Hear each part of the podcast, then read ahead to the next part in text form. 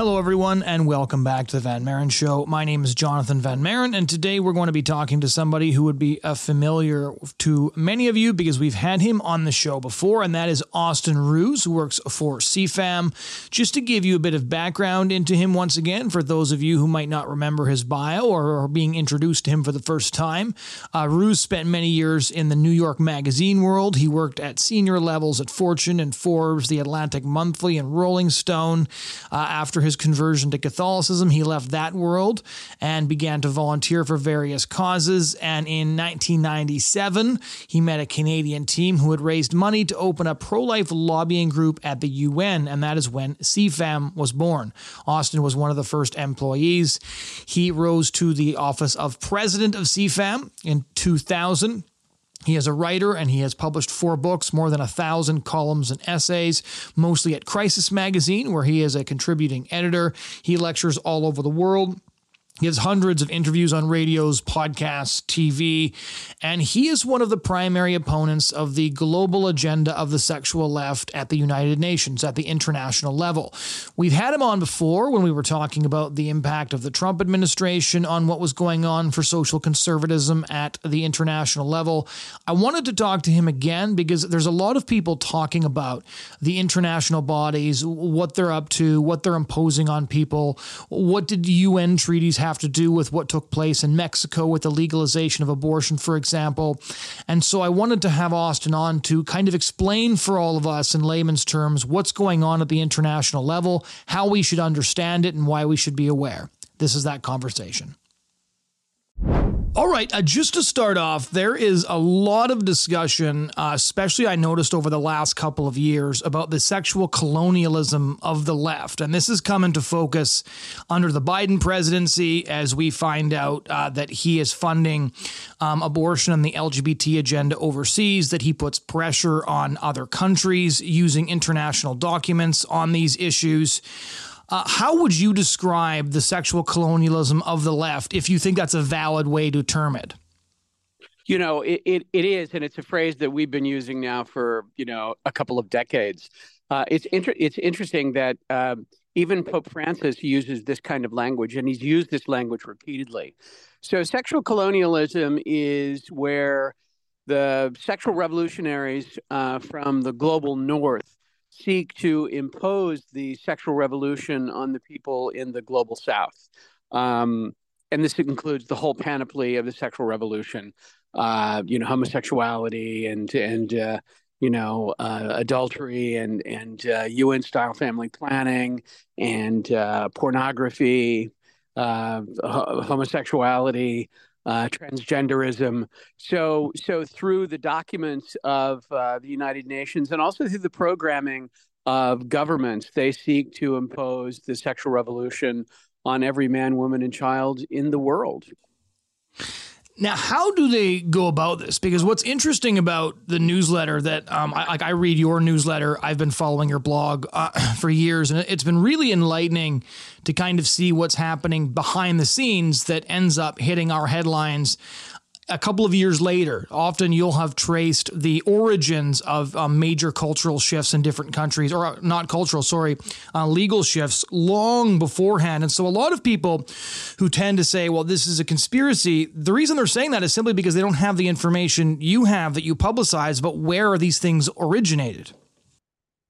Well, you know, um, they certainly are originated uh, at the United Nations. Uh, the sexual revolutionaries decamped to the United Nations uh, 25, 30 years ago, um, and have flown under various banners since that time, um, including you know overpopulation, the population explosion, um, and and have moved in the last couple of decades into the the phrase the, the phase of, of reproductive health um, and now they they talk about comprehensive sexuality education so what happens at the united nations level is that documents are negotiated uh, with language that is a little, you know, not overt, uh, fairly nuanced.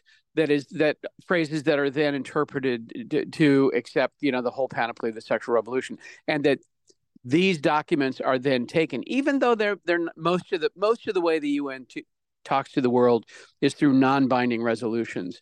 But the sexual left takes these non-binding resolutions, twists the meaning of the words in these non-binding resolutions and then tells courts around the world that there is a new international norm on this that or the other. So there's that way that it's imposed on other parts of the world through the documents of the united nations. And then it's also through programming. And that is that the UN spends hundreds of millions and even billions of dollars overseas advancing their agenda.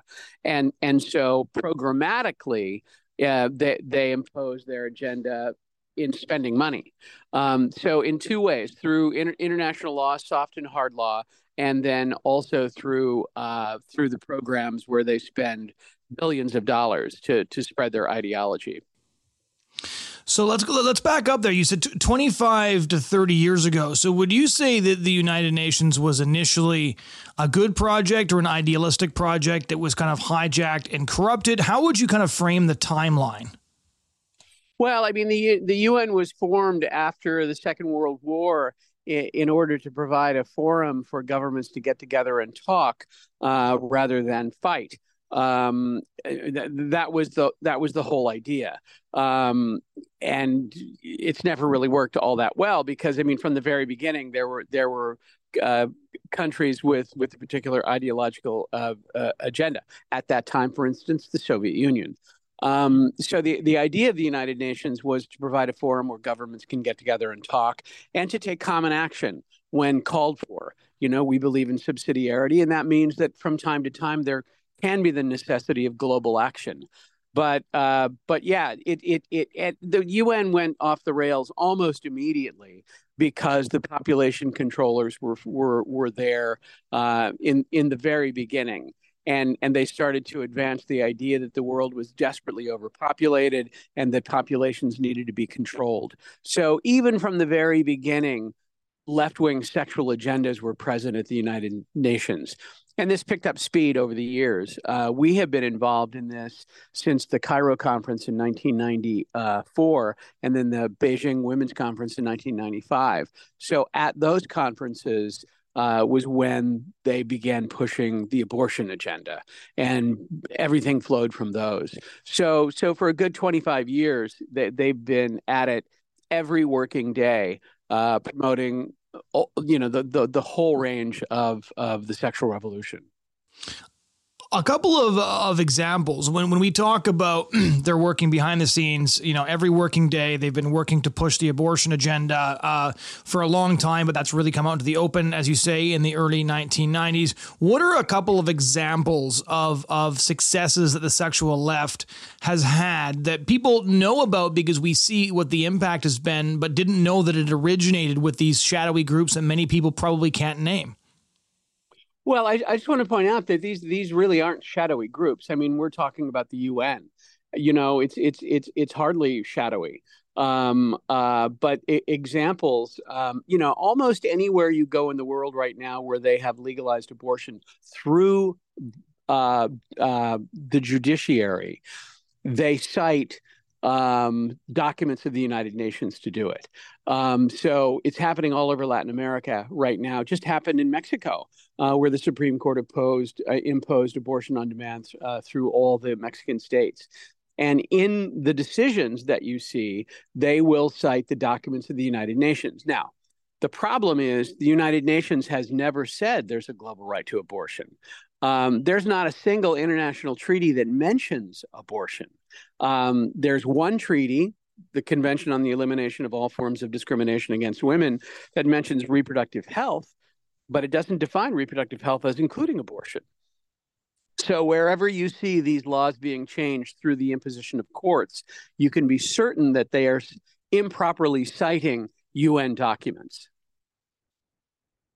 And, and and let me and let me give you a great example. Uh, you know, often people in America think that it, it can't touch them. Well, when our own Supreme Court overturned the juvenile death penalty, which was the death penalty imposed on those who committed heinous crimes under the age of majority, the Supreme Court overturned the juvenile death penalty now many years ago. You know, 15 years ago, something like that. They uh, cited several documents uh, of international law One of them that they cited, the International Covenant on no, the the um, Convention on the Rights of the Child, we have as a country have never ratified. So they are citing an international document that we have never even recognized. They additionally cited uh, a part of the International Covenant on Civil and Political Rights, one of the foundational human rights documents at the international level. But when we ratified that document, we specifically rejected the section of that document on the death penalty. But the Supreme Court cited that portion that we formally rejected when we when we ratified it. So so even in our own country, the Supreme Court has taken it upon itself to cite inter- phony international law. Now, that ha- that has certainly s- slowed down because of the current court, but this was what was going on at the court a decade ago.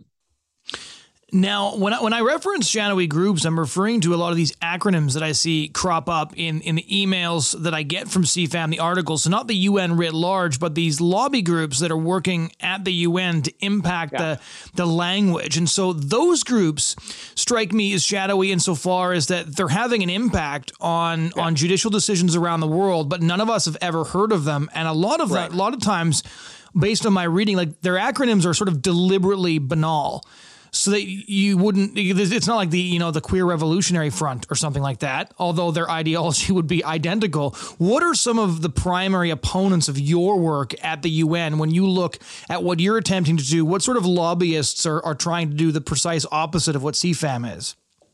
Well, um, you know, one everybody will recognize the International Planned Parenthood Federation, uh, so they're they're quite well known. But you know, there there's a group called IPAS, uh, IPAS. Uh, they're all, all about abortion, all abortion, all the time. They're a very powerful group at the United Nations lobbying on these on these efforts. They just opened up a headquarters in South Africa. There's a renewed effort to to go after Africa that's going on. We'll be reporting on that uh, tomorrow. Uh, about this renewed effort to go after Africa. So there's IPAS, there's the Center for Reproductive Rights. Um, there's something called Outright, which nobody's ever heard of. So, so these groups have boatloads of money and a great deal of influence. And and you know the and and one of the uh, I, I would say phony things you could say ironic things about these groups is that they're really not non-governmental organizations. I mean, they're supposed to be non-governmental organizations, but they're almost exclusively funded by money from governments. So they're really the extension of governments. And when I say that, I mean our own government. You know, um, our own government gives billions of well i don't want to say billions hundreds of millions of dollars to left-wing groups to promote these ideas overseas.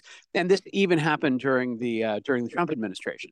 I, I, mean you know the, the deep state acts on its own as it wants to when it wants to no matter who's the president. So yeah we spend hundreds of millions of dollars on un style family planning. Um, you know during the trump administration rick grenell who was the u.s ambassador to uh, to germany and then uh, later the head of the national security agency he was out there holding governments hostage in order to have them change their laws on uh, sodomy. Um, so even during the Trump administration, the, the, some sexual revolutionaries were advancing the sexual sexual revolutionary cause. When you look at their current agenda, um, is their agenda now just essentially to force the legalization of abortion across Latin South America and Africa, or are they more focused on, say, legalizing same sex marriage in different countries, or all of the above? Oh, oh gosh, all of the above. Um, yeah, you know, uh, the they have been talking. You know, one of the sneak terms that they have used for years is gender. And so now everything flies under the phrase of gender. If gender is in a document, it, it means abortion, it means uh, uh, it, it, means sexual orientation and gender identity. It means comprehensive sexuality education. It means all of these things. So, um, so um, there was a, something that they developed years ago called mainstreaming the gender perspective. And in the beginning, they said, "Oh, that just means you know main you know mainstreaming the concerns of women." And now of course gender has exploded to mean whatever they want it to. So uh, so yeah it, it, it, gender they use a lot of code words a lot of not so code words. For instance i've mentioned a couple of times here comprehensive sexuality education. It is a nefarious term a nefarious idea that includes teaching children about masturbation teaching children about homosexuality and they want to impose comprehensive sexuality education on every man woman and child on the face of the earth So when we look at uh, just like for, for the listeners who are kind of thinking, okay, United Nations, IPAS, International Planned Parenthood Federation, you've got all these different groups, and how does that result in say the law changed in Mexico? So just breaking down the process for a moment, say there's you know a significant document that's being discussed at the UN. Who brings up what which treaty or which document to to to work on in the first place, and then how do they onboard the input that leads these terms that you're referring to to be included? You know, um, the um, we do not control the pen at the United Nations. So any document that is brought forward is inevitably brought forward by the sexual left, uh, generally countries in the European Union. But there'll be stalking horses for the European Union in, in Latin America and Asia, Canada, you know, the United States. So so the initial documents are always written by the left. Um, and then all we can do is respond. Um, so yeah, they'll submit a document. It'll it'll be negotiated. We'll try to get as much bad stuff out, and then the doc then the document is is um, published in the UN system, and then uh, people, you know, lawyers and judges will say, "Oh, there's a new international norm," and so we have to follow what the new international norm is. You know, one of the tricks that they use is with these um, treaties. There's a handful of of hard law treaties uh, the Convention on the Elimination of All Forms of Discrimination Against Women, the Convention on the Rights of the Child, the International Covenant on Civil and Political Rights. Um, you know, all of these are bad. Not all of them, but many of them are bad. Uh, but one thing that they do is that they create what's known as a treaty monitoring body, before which signatories to the treaty have to appear every few years and explain how they're implementing the treaty. These treaty monitoring bodies are purely advisory. However, several years ago, now many years ago, 25 years ago, these treaty monitoring bodies started rewriting these hard law treaties to include a right to abortion. So, for instance, uh, you will now hear people say there's an international right to abortion because of the interpretation of the Women's Committee, uh, the Women's Rights Committee, connected to the international, uh, the the Convention on the elimination of all forms of discrimination against women. So so they will go to the court in Mexico and say, you you have signed the CEDAW treaty. The CEDAW treaty includes abortion. You have a treaty obligation to change your laws on abortion. And in many cases, this is like pushing on an open door. These courts are all too ready to do that, even if it's not something that their people want. And so th- that really is the process of how these things happen. So we know sort of what, what, what the carrot is, right? Um, like for a lot of these countries, uh, reproductive health, air quotes, all these kinds of things get get folded into aid packages, which you only get if you agree to stuff that your population might not want.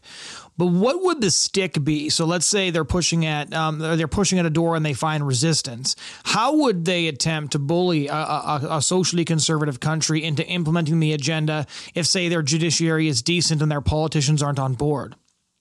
Well, I mean, it doesn't really matter to them in the short term or really in the long term because they get what they want anyway through interactions, say, between the World Health Organization and their domestic health ministry.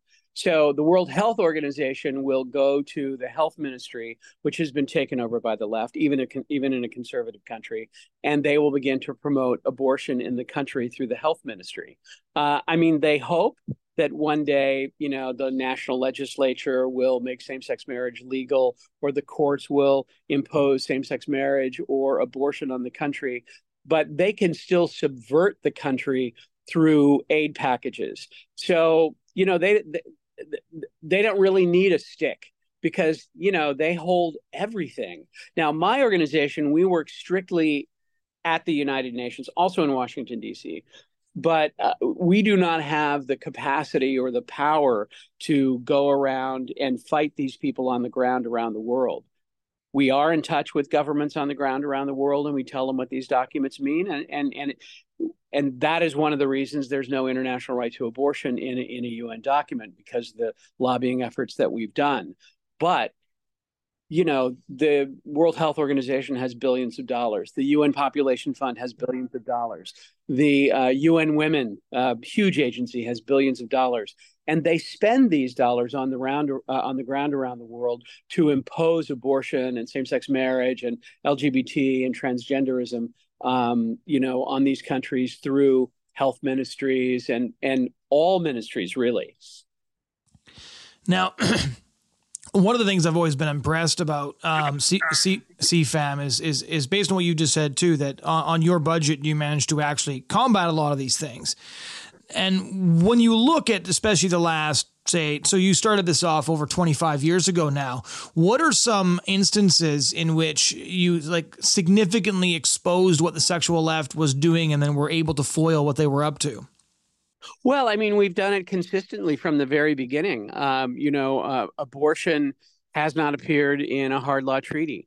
Um, uh, abortion has not been named in international human right in UN documents, even though this kind of thing comes up all the time.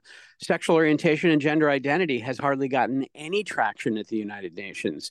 Uh, we've been able to block that consistently. We were able to block uh, the introduction of, of sexual orientation and gender identity uh, in the first ever resolution before the Security Council a couple of years ago. So, you know, it's like most people don't know don't know that all th- this is one of the great unknown fights in the world. And so, and when we win one, people will really not know because they don't know the fight is going on. But uh, I mean, we're we're in the midst of negotiations in the General Assembly right now, and there are a number of UN General Assembly resolutions which are deeply troubling. For instance, you know, they they they want to crack down on what they call hate speech and what they and, and what they term as misinformation on reproductive health and rights. So we're we're fighting those right now in the General Assembly. Um, you know, like I said, we we negotiate every working day of the year throughout the year for years and years when you look at other international organizations, like one of the groups that seems to be doing very overtly um, what uh, the UN is doing behind the scenes that CFAM tracks is the European Union. When you hear um, countries wanting to censure Hungary uh, for taking action against the LGBT agenda, and uh, when when Orban passed the one law on LGBT propaganda, and the Dutch Prime Minister actually said that he wanted to bring Hungary to its knees on this issue. Quote: When you work mainly in the UN, but of course you're aware what goes on at the international level um, across the board. When you look at organizations like um, the European Union, like the World Economic Forum, what do you think their overall um, um approach is? And is it just inevitable that these groups get hijacked by progressives? Are they just better at this than we are, or? Well, the, the European Union, uh, of course, is a formal uh, international organization of 27, 28 countries in Europe um, and and they are among the most powerful blocks at the United Nations. Um, and I would point out, and this may come as a surprise to a lot of people, on our issues at the UN, Hungary is really bad. Hungary, Hungary may be really good on the ground in their own country, but they're willing to give away sovereignty. They're willing to give away LGBT. They they are in lockstep with the European Union on all these issues at the UN all of them. We have tried for years to get Hungary to object, even to write an explanation of position when something nasty comes up. But they won't. Um, I've even gone over there and I've lectured before, you know, large bodies um, in Hungary. Uh, but yeah, they're not willing to break the EU consensus on the sexual revolution at the UN. The, the driving force on these things at the UN uh, are the on the government side uh, the United States the, and the European Union. Um, on the on the well, still on the government side are the, all the UN agencies, but but the U, but the European Union is very powerful. You know, if Hungary broke the EU consensus in a negotiation, it would force all of those countries to negotiate on their own.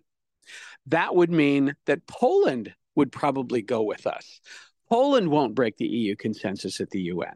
Uh, it, it's a very serious problem because the EU as a bloc is incredibly powerful, and they're probably our number one opponent uh, on these issues at the UN. Is there any reason that uh, Poland and Hungary aren't? Is it because they're they're dealing with so much internal division in the EU over different policies that they don't want to take that to the international level as well, or why do you think they're behaving the way they are? I think that the people that they have at the United Nations are not necessarily with us on the issues. I think that, I mean, the, Hungary is willing to break the EU consensus when it comes to things like uh, migration, immigration. So they're willing to break the EU consensus on issues that they think are important to them. But it's quite obvious that they don't think that these issues are important to them at the UN. I think that that that's the beginning and end of it. Is is that is that these issues are not important to them at the UN. And that's kind of disappointing. Because do you think that is is a cynical political um, calculation or an indication that there's uh, that that some of their domestic positions are more populist than they are principle? You know, I, I, I don't know what the reason is. Maybe it's a fight that they don't want to have. Uh, I mean, it's very clearly a fight that they don't want to have. Um, yeah, I, I, I don't know. I mean, it is a, it is a real frustration for us, especially given the fact that Hungary has spent years promoting itself among American conservatives and American social conservatives that they are one of us. Um, I have participated in conferences in, in Hungary. I've helped organize conferences in Hungary. We have organized conferences for the Hungarian government on Capitol Hill. Um, and so, you know, on the one hand, they, they have worked overtime to court American social conservatives and, and other kinds of conservatives. And on the other hand, at the United Nations, they don't do a darn thing. So it's a frustration. We, we only this year have we started speaking out uh, about what Hungary does and doesn't do at the UN. Is there any reaction when you speak on these things? Because I have to admit, like it's it's kind of surprising to contrast the sort of things that Katalin Novak is saying around the world yeah. and what you're yeah. telling me right now. Yeah, I know. I know.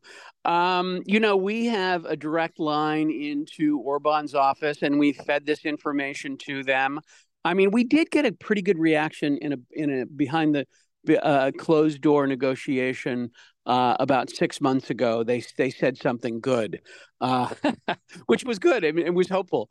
Uh, I had lunch with a small group of people with the Hungarian foreign minister a few months ago, and he said that he has an open door. Gave me his email address uh, and wanted to know uh, about the development of negotiations at some point and what what they needed, what what we might need them to do. We'll see how that pans out but but yeah, there is there is a there is a disconnect between what what Novak travels to American Catholic universities and says and what they actually do at the UN. Now, having said that, they do great things on the ground in their own country. I mean, I mean, hats off to them. We're fully supportive of everything that they're doing on the ground in Hungary. But at the UN, they're the EU. At the UN, they're Germany at the UN, they're the UK, France, Norway. That's not who you want to be. Yeah, Norway. Wow. you know when I, when I say this to when I say this to American conservatives, their jaws fly open. How could this possibly be? But it is. So, a, a final kind of open-ended question here: What is something that you see happening all the time that you think uh, conservatives need to be aware of but aren't? Americans need to understand that what happens at the United Nations really counts. It counts in our own country. It, ha- it certainly counts around the world because this, we need we need to ensure that the world does not succumb to the sexual revolution because we've seen what it hap- what it does to us here. Um, and, and Americans need to know that we are not immune from the wily ways and the nefarious plots of UN actors here in the United States. I mean, there are movements all over this country in favor of the things that the that the UN wants to do. I mean, we're so far down the road in in in the sexual revolution that that you know it, it, it talk about pushing on an open door. But I mean, consider this: that when Roe v. Wade was overturned in the Dobbs decision, for the first time in history, UN human rights experts intervened with an amicus brief. They were meddling in our own Supreme Court decision on the question of abortion. And after the Dobbs decision, they've been going crazy uh, around the world saying this is a threat to the global right to abortion and so on and so forth. So, so yeah, we are not immune. That's what people need to know is the United States is not immune from the problems that come with the sexual revolution at the United Nations. Uh, okay, I take back what I said. That's not my last question because you just provoked another one. Uh, what do you think? what do you think the international impact of the overturn of Roe was? You know, that's a really interesting question. and We're all grappling with it. It it it has um, it has it has um, ignited a lot of passion and effort on the abortion side around the world. It is a, it is uh, perhaps the number one talking point of the other side at this point globally. That the United States threatens, you know, the international norm on abortion, and everybody has to beware, and therefore we have to pass new laws to protect a right to abortion. I think it probably the Dobbs decision had something to do with why Mexico imposed a, a right to abortion through their Supreme Court. So it's reverberated around the world. Um, you know, in, and, and I'm quite sure in positive ways, but also in negative. Finally, where can uh, where can people get your newsletter, follow everything that's going on? Because I've I've found uh, the missives that I get from you every week to be tremendously helpful at helping to to get a better under a grounded, um, rooted um, reality of what's actually going on on the international level. And so, if you could introduce everybody to where they can get that, that'd be great.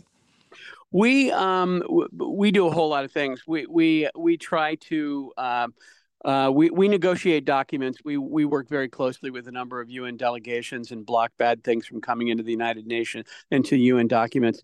The other half of what we do is we tell the wider world what really goes on there. And so we publish uh, uh, two 550 word stories every week called the Friday Facts it's originally reported. It's, we're just not rewriting press releases and things like that. My guys are at the UN every single day. If they're not at the UN every single day, they're covering UN bodies every single day.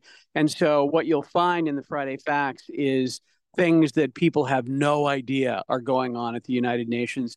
We don't write them as editorials either. We write them as straight news. A lot of times we'll get responses people shocked that we're agreeing with what's going on at the UN, and that's that's kind of a compliment because all we're doing is reporting uh, without comment. So yeah, two, two, two, two 550 word uh, uh, stories every week in something called the Friday Facts. People can subscribe at uh, c-fam.org, c-fam.org.